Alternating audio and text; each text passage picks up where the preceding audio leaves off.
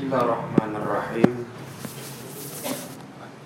Assalamualaikum warahmatullahi wabarakatuh.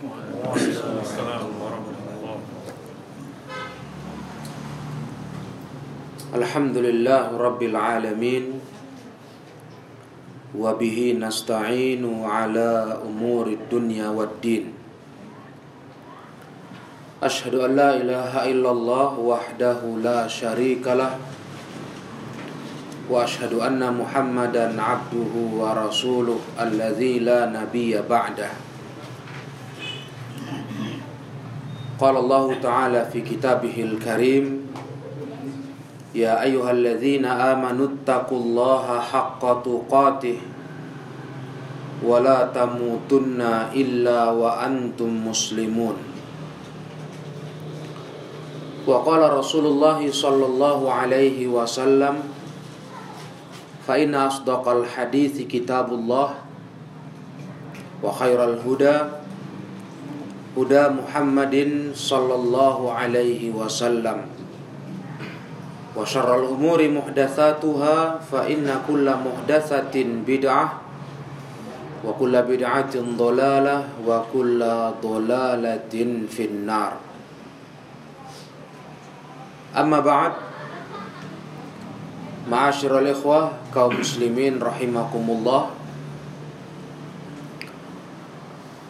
Alhamdulillah malam hari ini kita masih dapat melanjutkan kajian kitab Aqidatus Salaf Ashabil Hadis yang ditulis oleh Imam As-Sabuni As-Syafi'i rahimahullahu taala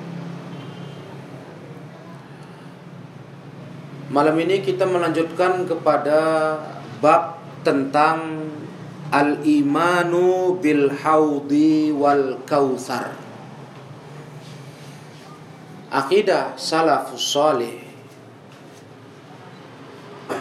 Yang berikutnya setelah kita membahas masalah syafaat pada kajian yang lalu yaitu mengimani adanya al-haud wal kausar adanya telaga Nabi Sallallahu Alaihi Wasallam. Al-haud dan al-kausar.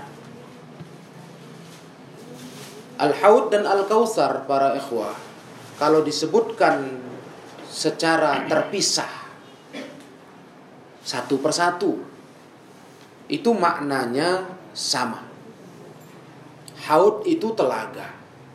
Kausar pun telaga. Tapi kalau disebutkan bersamaan Al-Haud wal Kausar itu maknanya Al-Haud adalah telaga Nabi Shallallahu Alaihi Wasallam di padang mahsyar. Sedangkan Al-Kausar adalah sungai yang mengalir di surga.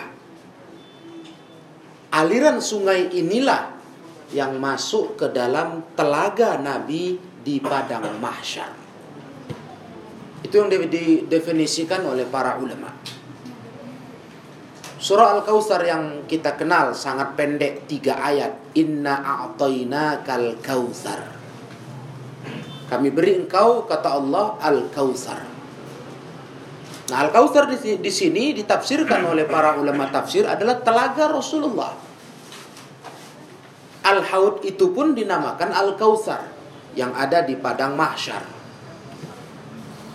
Nanti di surga pun ada Al-Kautsar. Tapi di surga bentuknya Nahrul Kautsar, sungai. Sungai ini dalam hadis sahih kata Rasulullah memiliki mizaban, dua pancuran.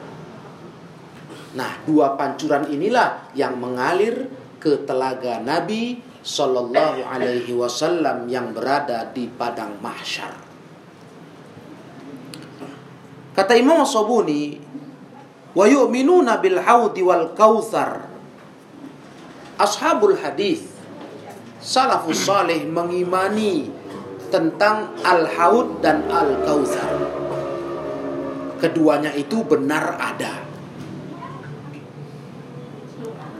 Kemudian wa idkhalul fariqil fariqin minal muwahhidin al jannah bighairi hisab. Ahlu sunnah Salafus saleh juga mengimani masuknya sekelompok orang dari kalangan ahli tauhid ke dalam surga tanpa hisab. Ada ahli tauhid masuk surga tanpa proses hisab. Jadi tidak ada hitung-hitungan amal, langsung masuk ke dalam surga. Itu ada dalam hadis yang sahih. Kemudian wa muhasabatu fariqim minhum hisaban yasira dan juga diimani oleh ahlu sunnah ashabul hadis bahwasanya ada sekelompok orang ahli tauhid itu dihisap juga tapi hisap penghitungan amal mereka itu ringan yasira ada tanpa hisap ada dihisap dengan ringan dan para jemaah tahu hisap ini sesuatu yang berat. Berat karena dihitung seluruh amal kita. Dipertanggungjawabkan seluruh perbuatan kita. Makanya betapa beruntungnya orang beriman yang tidak dihisap mereka karena mereka mendapatkan keistimewaan dari Allah taala. Ahli tauhid yang langsung dimasukkan ke dalam surga. Ada juga yang dihisap tapi dengan hisap yang gampang, yang ringan tidak sulit, tidak rumit. Inilah hari kebangkitan nanti para jemaah yang mulia. Wa idkhalihimul jannata bighairi su'in yamassuhum wa azabun yalhaquhum wa idkhal fariqim min muznibihimun nar. Kemudian ahlul hadis juga mengimani masuknya ke dalam surga sekelompok dari ahli tauhid ini tanpa sedikit pun disentuh yang menyakitkan tanpa ada sedikit pun terkena azab, terkena siksa. Ada. Karena juga ada para ikhwan yang mulia yang mereka masuk ke dalam neraka dari ahli tauhid dikarenakan dosa. Ada. Jadi di padang masyar itu beragam-ragam, beragam macam jenis manusia. Ada yang diberi hisap yang ringan, yang tidak dihisap sama sekali pun ada. Ada yang juga dimasukkan dulu ke dalam neraka karena dosa. Tapi di situlah beruntungnya ahli tauhid. Ketauhidan mereka itu menjadi modal wa ikhrajuhum minha. Mereka dikeluarkan, dibebaskan dari neraka. Kalau tauhidnya masih bersih. Maka perkara terbesar dalam hidup kita para ikhwah adalah tauhidullah. Jangan kotori dengan kesyirikan kepada Allah. Andai pun kita punya dosa dan Allah hukum dosa itu, tidak mengekalkan dalam neraka. Tauhid ini yang menyelamatkan orang beriman keluar dari neraka, dibebaskan lagi dari neraka untuk masuk ke dalam surga dengan kehendak Allah tabaraka wa taala. Salah satu penyebabnya yang kita sudah kaji kemarin, syafaat. Syafaat. Itu salah satu yang bisa menyebabkan orang beriman ahli tauhid yang masuk neraka dikeluarkan lagi darinya. Kemudian kata Imam As-Sabuni, wa ilhaquhum bi ikhwanihim alladzina sabaquhum ilal jannah wa la yakhluduna finnar. Nanti sudah keluar dari neraka, dimasukkan mereka ke dalam surga, dipertemukan dengan saudara-saudara mereka kaum mukminin yang sudah lebih dulu berada di surga. Jadi di sana berkumpullah orang beriman yang sudah menjalani proses hukuman Allah di neraka, dikeluarkan dari neraka, dimasukkan ke dalam surga dan tidak satu pun orang bertauhid itu kekal di neraka, tidak ada. Dan ini bertolak belakang dengan keyakinan sesat kelompok Khawarij. Kalau Khawarij berkata, pelaku dosa besar dari orang Islam ini kekal di neraka selamanya. Nah, ini paham yang sangat menyimpang dari Islam. Iya. Orang yang berani mengatakan kekal di neraka kalau orang-orang beriman buat dosa. Misalnya pezina, mati berzina, kekal di neraka. Ini pola faham khawarij. Hati-hati ya Kesannya kan sangat antusias bicara Islam. Ketika dikafirkannya orang Islam yang buat dosa besar dan dikekalkannya ke dalam neraka, berarti dia sudah menolak ayat-ayat dan hadis Rasulullah yang menjelaskan kebalikan dari itu. Dia tolak. Bab syafaat sudah kita lewati kajian bulan lalu. Mereka nggak meyakini itu. Siapa masuk neraka dari orang Islam, dia nggak keluar lagi dari neraka. Itu keyakinan mereka. Mengkafirkan pelaku dosa besar. Jadi ini fatal para ikhwan. Makanya Imam Sobuni menerangkan akidah yang benar. Dalam akidah yang benar tidak ada yang kekal dalam neraka kalau orang itu masih membawa tauhid yang bersih ketika mati. Makanya tauhid ini jaga.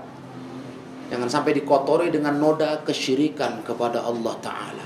Dan ilmu yang paling utama, yang paling penting dari seluruh ilmu yang penting adalah ilmu tauhid membersihkan kalimat la ilaha illallah dalam kehidupan manusia. Jangan dikotori dengan noda syirik.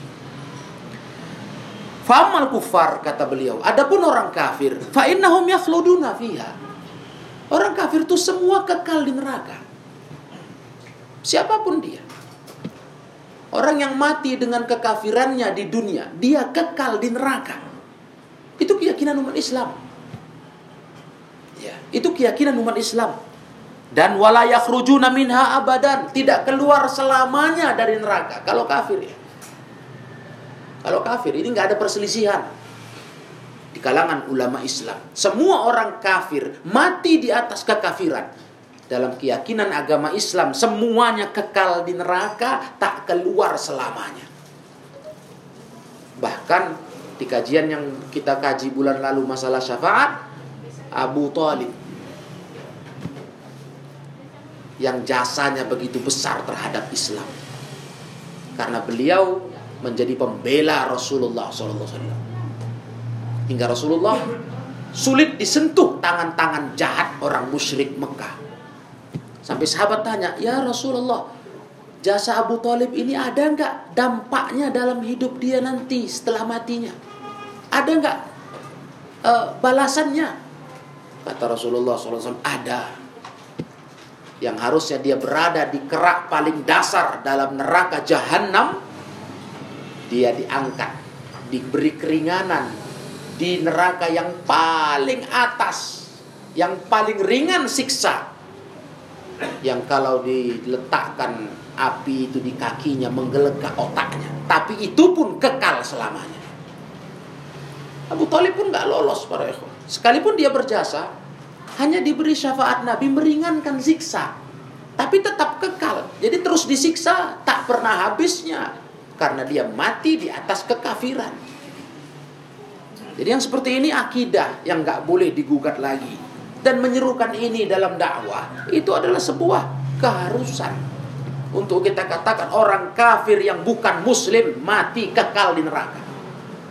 Ini ajaran agama kita tidak keluar dari neraka selamanya wala fiha min usati ahli imani ahada dan terakhir kata Syekh Al-Imam As-Sabuni Allah tidak tinggalkan dari para pelaku maksiat di kalangan orang beriman dalam neraka tidak Allah tinggalkan selamanya artinya nggak akan Allah sisakan kalau orang beriman ya yang tauhidnya bersih tidak Allah biarkan dia mendekam di neraka selamanya.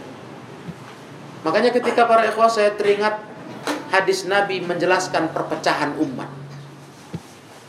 Ketika Rasulullah merincikan umat Islam akan terpecah kepada salat wasab'ina firqah, 73 golongan. Rasul situ menegaskan kulluhu finnar, semua di neraka. Itu maknanya para jemaah tidak kekal. Karena mereka umat Nabi, umat Islam. Nabi berkata, semua di neraka kecuali satu. Kita harus tegaskan, mak maksud semua di neraka ini adalah tidak kekal. Kita tidak boleh berani berkata ada umat Islam yang masih muslim dia, masih punya tauhid dia, separah apa pun, serusak apa pun tingkahnya, Jangan pernah berani mengatakan kalau mati kekal di neraka. Ini bahaya.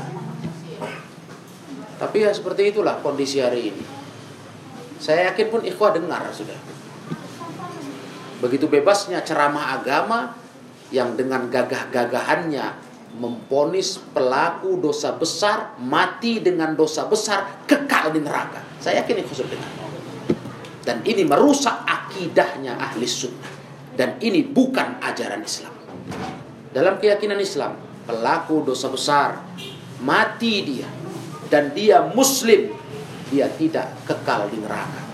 Perkara masuk neraka tidaknya di bawah masyiatullah, kehendak Allah. Insya'a azzabahu wa insya'a ghafara lahu kata ulama. Kalau Allah mau Allah siksa dia. Kalaupun Allah mau Allah maafkan dia. Kenapa rupanya? Di bawah kehendak Allah. Kalaupun dia disiksa Allah masuk neraka, tidak kekal di neraka, tidak kekal. Tidak ada yang kekal. Allah tidak tinggalkan satu pun orang beriman ahli tauhid di neraka. Pasti dikeluarkan darinya. Cuma kadang ada yang dikeluarkan cepat dengan syafaat. Ada. Ada yang memang dipenuhkan dulu hukumannya, dihabiskan sesuai dosanya, ada. Jadi semua itu para ikhwah tidak menunjukkan walaupun lama di neraka kekal tidak. Itulah keyakinan ahli sunnah yang sebenarnya. Nah, kaum muslimin yang mulia, di poin ini kita dapati pembahasan tentang telaga. Itu yang pertama. Tentang telaga Rasulullah Shallallahu alaihi wasallam. Berbicara tentang masalah telaga, ada beberapa bahasan yang harus kita bicarakan. Yang pertama tentang masalah definisi telaga itu.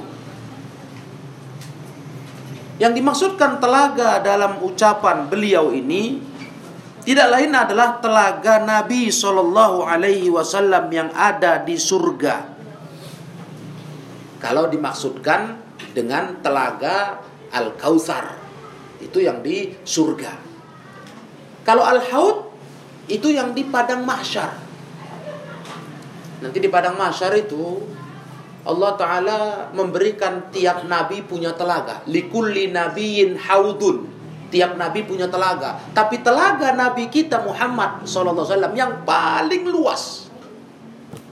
Jadi kalau dalam penjabaran ulama itu yang paling menarik perhatian. Karena paling luas, paling besar.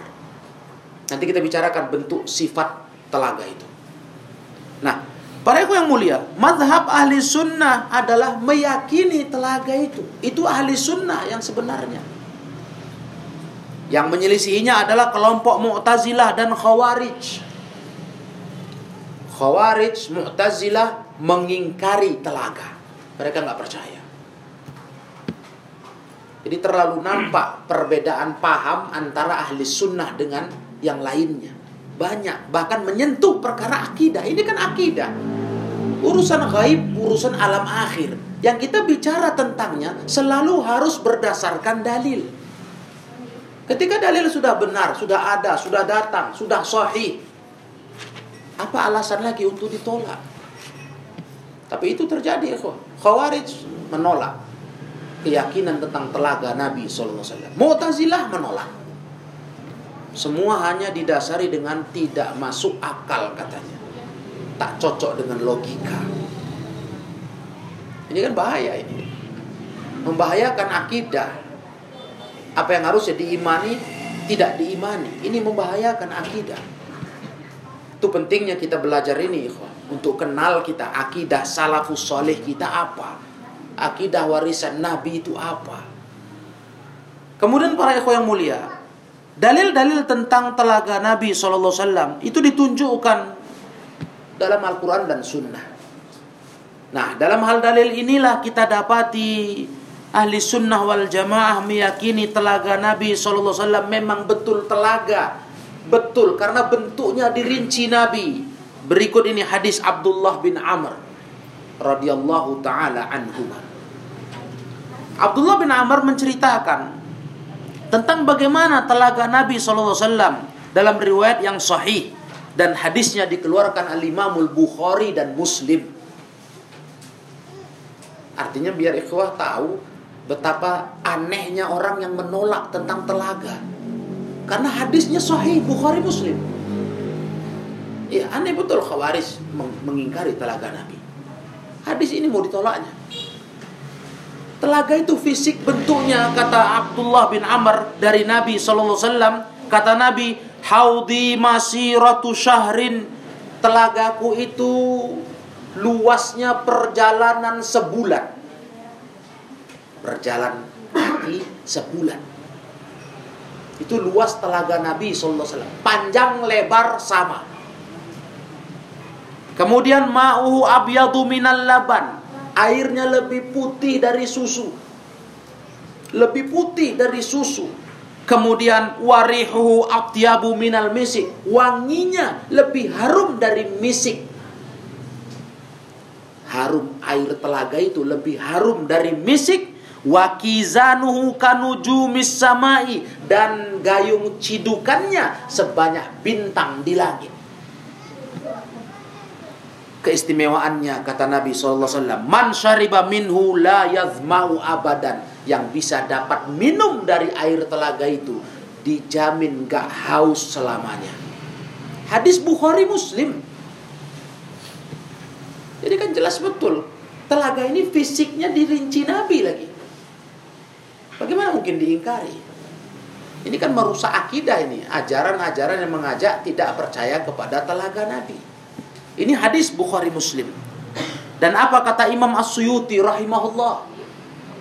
Kata beliau, hadis tentang telaga itu datang dari para sahabat sampai sebanyak an arba'atin wa khamsina sahabiyan. 54 sahabat Nabi meriwayatkan telaga Nabi. Bukan satu dua para 54 sahabat Nabi. Arba wa khamsin Kan banyak betul. Berarti dari dari ajaran Nabi yang diterima sahabat sama versi. Sampai 50 lebih orang meriwayatkan cerita tentang telaga. Luar biasa. Makanya sampai-sampai beberapa ulama mengatakan derajat hadis tentang telaga Nabi sampai derajat mutawatir. Kalau hadis itu paling tinggi derajatnya mutawatir karena banyaknya perawinya. Itu mutawatir. Itulah tentang telaga Nabi Shallallahu Alaihi Wasallam dan para ulama ahlul hadis menegaskan memang ini sangat banyak hadisnya, riwayatnya banyak sampai mutawatir. Itu persaksian dari Al Imam As Suyuti rahimahullahu taala. Kaum muslimin yang dirahmati Allah. Kemudian pembahasan berikutnya, apakah telaga Nabi itu sudah ada sekarang? Apakah maujudatul an sudah ada sekarang? Karena ini perlu dipastikan. Telaga Nabi Shallallahu Alaihi Wasallam menurut dalil-dalil yang sahih, telaga Nabi sudah ada sekarang. Memang sudah ada, sudah disiapkan Allah Taala. Tapi karena perkara gaib, kita nggak mau memberatkan pikiran untuk memastikan di mana keberadaannya. Karena ini urusan gaib yang hanya dituntut kita percaya. Dalilnya ada, riwayatnya ada, kita tinggal percaya. Seperti surga neraka yang akan kita bahas nanti, bab setelah ini, di kajian yang akan datang, bicara surga neraka. Pun begitu, ketika sudah datang riwayat yang menyatakan adanya, sudah dicipta, kita percaya. Kita nggak mau mendalam para ikhwah dalam urusan gaib. Karena ada batasan kemampuan nalar kita. Kan alangkah lebih mudahnya kita percaya saja. Kan begitu. Karena ini memang ranahnya bukan harus bisa masuk akal rinci bagaimana. Nggak bisa seperti itu. Maka Rasulullah ketika menjelaskan adanya telaganya, kita percaya. Telaga Nabi sudah ada sekarang. Dan Rasulullah bersabda dalam hadis riwayat Bukhari. Kata Rasulullah, Wallah inni la anzuru ila haudil an. Nabi bersumpah, demi Allah, Sungguh aku sekarang melihat telagaku itu. Diperlihatkan Allah ke Rasulnya. Hadis Bukhari. Itulah harusnya bicara beragama ini begitu. Jelas landasan sumber hukumnya, hadisnya dan ini hadisnya. Telaga Nabi sudah ada sekarang. Nah, kaum muslimin yang dimuliakan Allah tabaraka wa taala. Tentang masalah Al-Kausar tadi di judul Al-Kautsar itu diberi Allah untuk Nabi di surga berupa sungai. Ya, di sini dirinci lagi oleh ulama. Yang sungai itu dalam Musnad Imam Ahmad. Musnad Imam Ahmad. Ada riwayat Nabi Shallallahu Alaihi Wasallam bersabda, wa a'tanil kautsar wa huwa nahrun fil jannah yasilu fi haudi. Kata Rasulullah Allah beri aku al kausar al kausar itu yang di surah al kausar inna a'tainakal kausar itu sungai di surga. Yasilu fi haudi. Sungai itulah yang mengalir ke telagaku di padang mahsyar. Itu hadis riwayat Ahmad. Dan dan Imam Ibnu Katsir penulis tafsir Ibnu Katsir menilai riwayat ini hasan. Derajatnya hasan.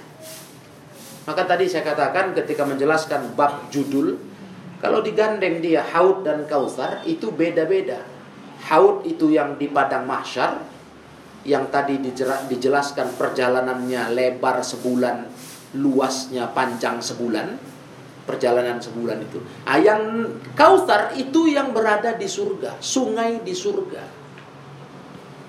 Sumber telaga Nabi yang di padang mahsyar yaitu dari sungai yang di surga itu, ngalir ke situ. Airnya lebih putih dari susu, lebih wangi daripada misik. Subhanallah.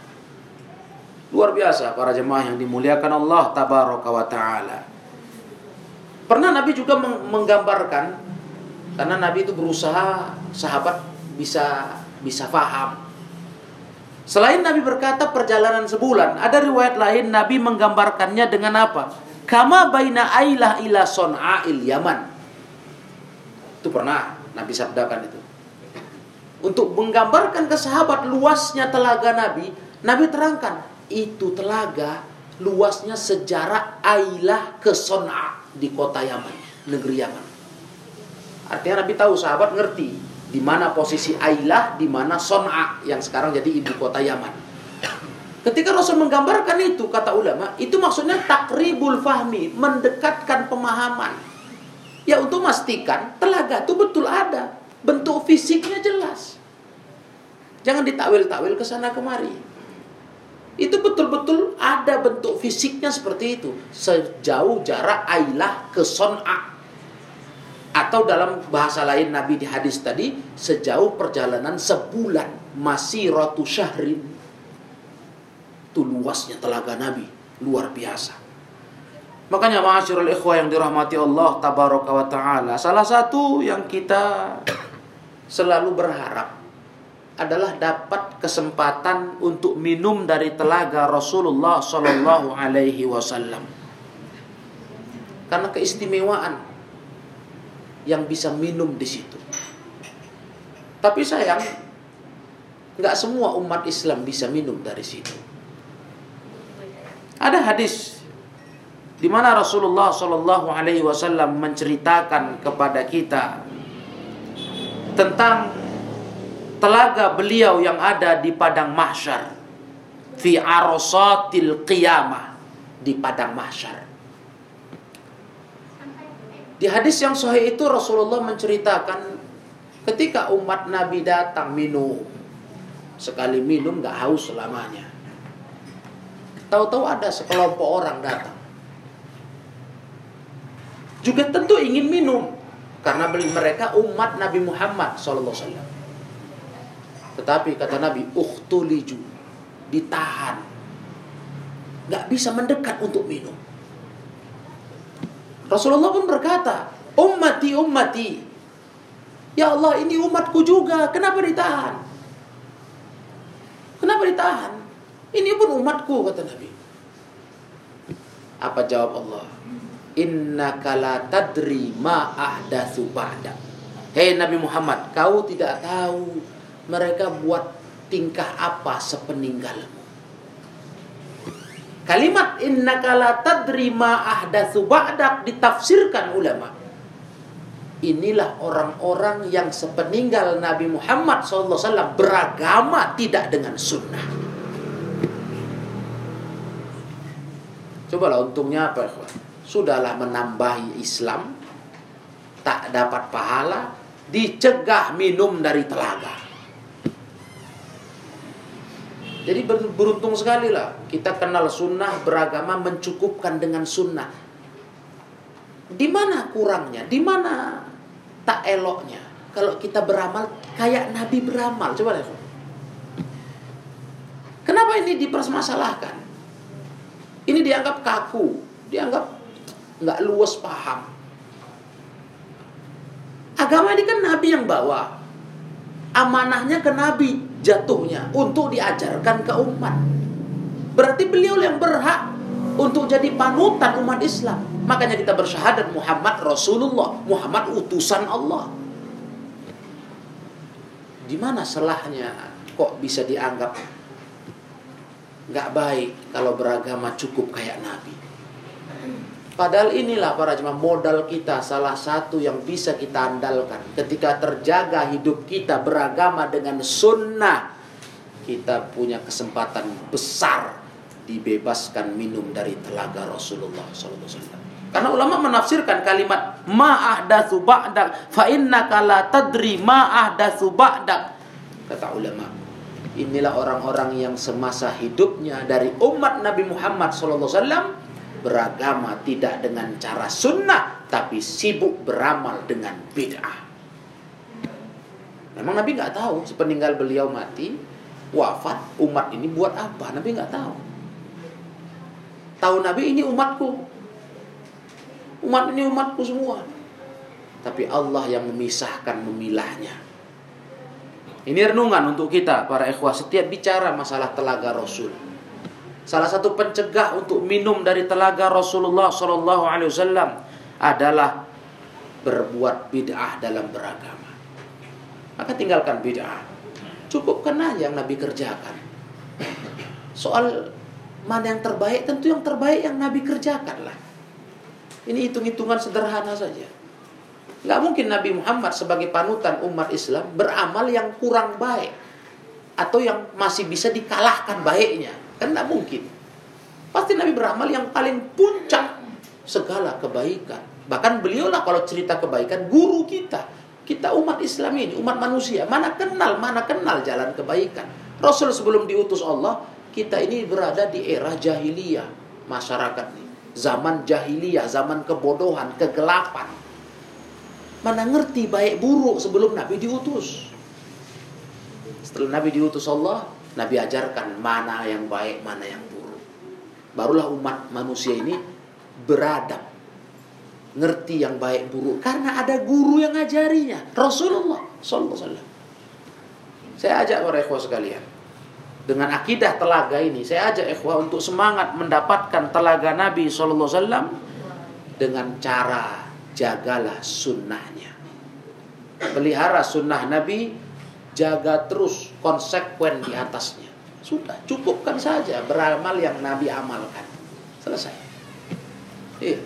Kita khawatir khawatir kita setelah baca panjang lebar tentang masalah telaga ini, kenapa akhirnya kita malah tidak mendapatkan telaga itu dikarenakan kita banyak jatuh ke dalam bid'ah. Alangkah ruginya para ikhwah, telaga yang begitu istimewanya, Telaga yang begitu luar biasanya sampai-sampai masya Allah gayung cidukannya sebanyak bintang di langit. Maka berbondong-bondong umat Islam datang mau minum dari situ. Nggak kekurangan gayung sama sekali karena bintang di langit tak terhitung. Oh, semua mau minum dikasih diberi diberi. Tapi kemudian dalam hadis yang tadi kita baca riwayat Imam Tirmizi dari sahabat Samurah radhiyallahu taala anhu, ha, dicegahlah sekelompok orang tak diizinkan minum gara-gara terjatuh dalam perbuatan bid'ah semasa hidup mereka. Saya bacakan hadis itu kata Nabi SAW likulli nabiyyin haudun wa huwa qaimun ala haudih biyadihi asa yad'u man arafa min ummati. Kata Rasulullah SAW, setiap nabi itu ada telaganya. Ada dan setiap nabi itu tegak di telaganya. Mereka masing-masing membawa tongkat di tangannya, memanggil orang yang mereka kenal dari umatnya. Itu tiap nabi. Karena setiap nabi ada telaga. Cuma telaga nabi yang lain kecil. Tak sebesar telaga Rasulullah. Dan Rasulullah tegak di telaga beliau memanggil umatnya datang datang sampailah datang sekelompok orang tadi yang dicegah tak diizinkan masuk ke areal telaga. Coba sayang sekali kan. Salah satu yang kita harapkan bisa minum dari telaga Rasulullah itu sudah berupa keuntungan yang tidak terkira, kebahagiaan yang tidak terkira. Belum sempat masuk ke surga sudah merasakan air sungai surga. Karena tadi telaga tadi di hadis yang kita sudah lihat itu dari surga mengalirnya. Yasilu fi haudi kata Rasul. Al Kautsar sungai di surga itu mengalir ke telagaku. Di hadis lain ada mizabnya, ada pancurannya. Subhanallah. Nah, begitulah kaum muslimin yang dirahmati Allah pembahasan tentang telaga. Dan telaga Nabi SAW yang ada di padang mahsyar itu adanya sebelum hamba-hamba Allah melewati jembatan. Jadi prosesnya kalau di padang mahsyar nanti telaga itu sebelum melewati jembatan. Sebelum melewati jembatan. Kan ada sirat di padang masa itu ada jembatan yang mengantarkan manusia sesuai dengan kadar amal mereka yang menentukan bagaimana mereka melewati jembatan itu. Itu jembatan mengantarkan ke surga. Tapi jembatannya para ikhwah itu lebih tajam dari mata pedang. Lebih halus dari rambut. Ada kuminas sya'ri. Wa haddu minas saifi kata Nabi. Lebih halus dari rambut lebih tajam dari mata pedang. Jembatan ini. Maka orang lewat di situ tergantung amal. Ada yang lewat kalam hil basor, kayak sekejap, sekejap mata sampai. Ada yang lewat seperti berkendaraan menunggangi kuda. Ada yang berlari terus sampai paling pelan. Ada yang berjalan mengesot di jembatan itu. Ada yang nggak sanggup amalnya menyelamatkan dia dari jembatan, dia dicantol oleh kalalib penyantol-penyantol dari api dari lubang neraka menarik dia jatuh ke neraka. Nah, sebelum proses jembatan itulah telaga Nabi Shallallahu alaihi wasallam disediakan untuk minum orang-orang yang beriman dari umat Nabi Muhammad Shallallahu alaihi wasallam.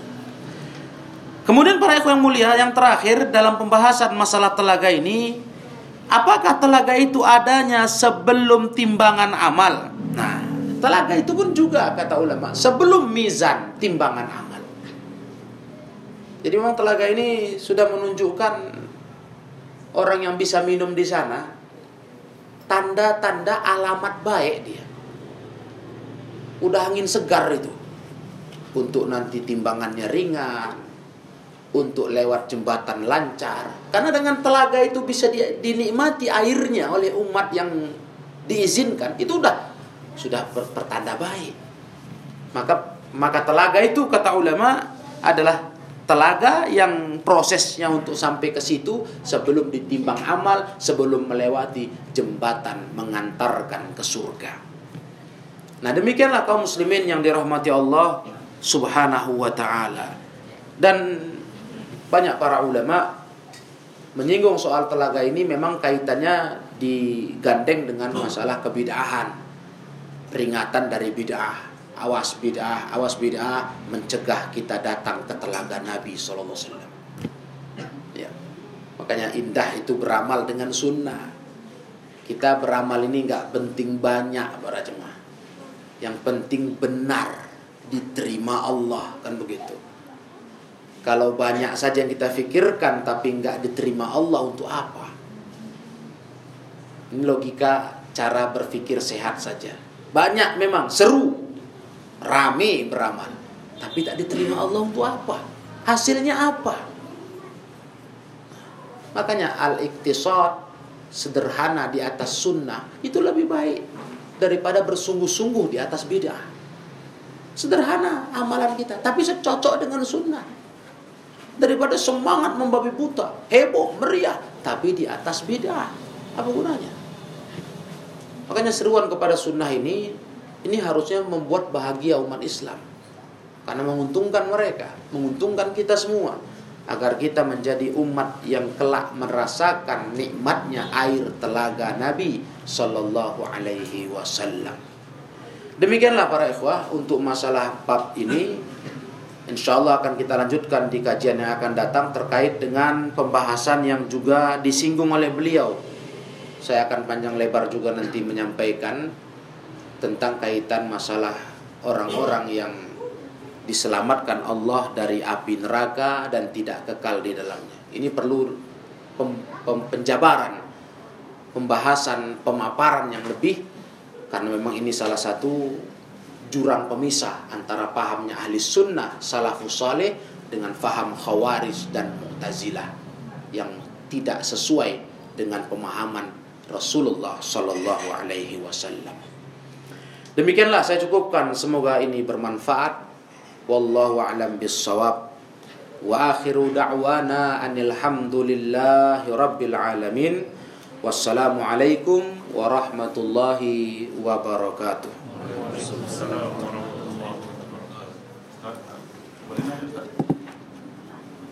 Uh, sirot itu satu atau banyak?